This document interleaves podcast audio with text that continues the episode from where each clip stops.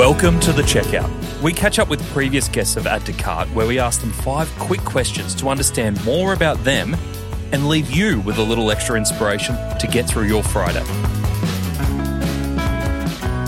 Today's checkout features Alex Tanya and Aaron Weller, the co founders of online rug brand Miss Amara. Miss Amara have turned rug buying from a shouting, closing down sales into a sophisticated content driven shopping experience. They're on track for $20 million annual revenue and are in markets including Australia, New Zealand, Hong Kong, and soon the US. All right, Alex and Aaron, welcome to the checkout. I have five quick questions to learn a little bit more about yourselves. We're going to kick off with both of you answering the question. So we may have different perspectives, but that's good. That, that's fine. That's healthy. Number one, what is the weirdest thing you've ever bought online? Oh God!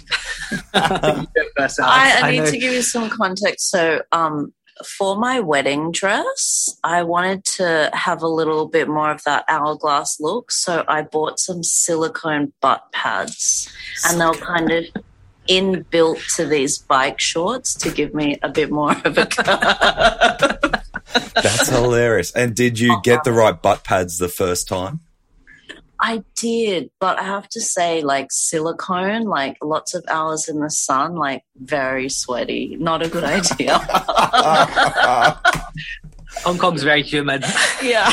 That is, br- how do you even research silicon butt pads? Um, you know, Amazon, you can buy anything these days, Nathan. That's fantastic. That's, I, I think that goes up as one of our best ones yet. So well done. Can't- I don't know if mine's as interesting. So I, I saw this water bottle. and It seemed like a great idea. It's got a water bottle with, it's supposed to self cleaning water bottle. So I, I bought it off Kickstarter.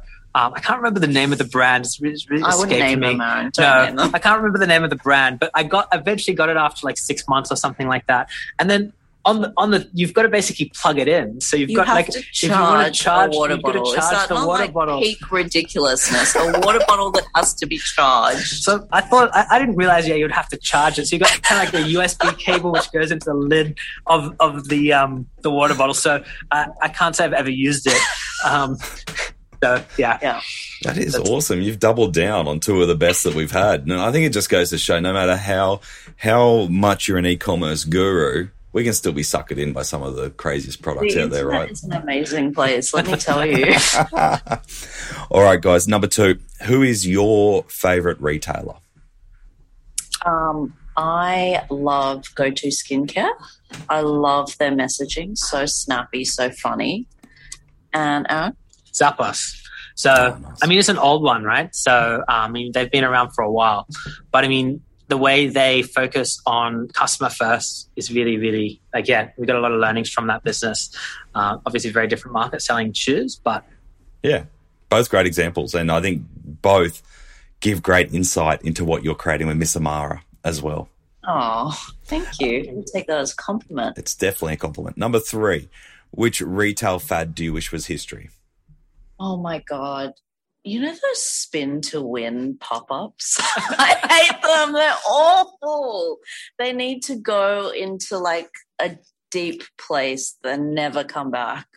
uh, just on the spin to win, and I've got a client who I'm working with at the moment. The first time I looked at her website, I was like, um, I can't actually access your website because the spin to win is blocking the entry on my, and she's, she'll be listening to this. So it's not offensive. We laugh about it, but it's, it's one of those things that just takes up a lot of screen and they're confusing, oh, I, I think, for customers because you're I'm like, what like, am I winning? How am I winning? What What's am I going on? doing? Like, Yeah. am I on Wheel of Fortune? Like, am I trying to buy some athleisure? Like, I don't understand. I remember when they first came out, there were a lot of like case studies, and they were like, "This has improved my email acquisition rate by this much." And I'd scratch my head and say, "Really? Like, is, it, is it really like you know popping up on the whole screen?" And maybe maybe at first when they first came out, they were like they were a bit unique. They definitely do attract email addresses because I think it's just because people want the fuck out of there. They just Yeah. go, I'll, I'll give you my email address so I can just get past this stage. Just let me see the page. I want to buy something. Yeah. Yeah, I have to say I'm unoriginal. I'm going to say the same thing. And funny story is YP Threads when we when we first acquired it. I think that's the first thing that we switched off. First thing we Um, disabled. so yeah, Good one. All right, number four. Can you recommend a book or a podcast that our listeners should immediately get into? Yeah, so my one is going to be the How I Built This podcast. Love that awesome. one. So yeah, good. for me, zero to one, the book. Love the book. Yeah, great examples. Love it. And number five, finish this sentence. The future of retail is The customer. 100%. Same. Yeah, the customer. Definitely. Stop stealing my answer. hasn't changed for a long time, has it? It's always been about the customer for the good retailers. Always and forever. Everything is always about the customer. So whether it's the customer telling us or whether you is looking, thinking maybe what the customer isn't thinking themselves and coming up with something that's going to solve a problem without them realizing it's a problem, uh, it, it all comes down to the customer.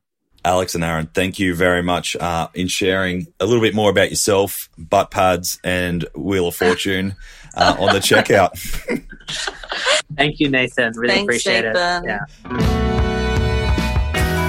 To hear more from Alex and Aaron, jump back into episode 66, where we discuss how augmented reality has boosted their conversion rate by up to seven times.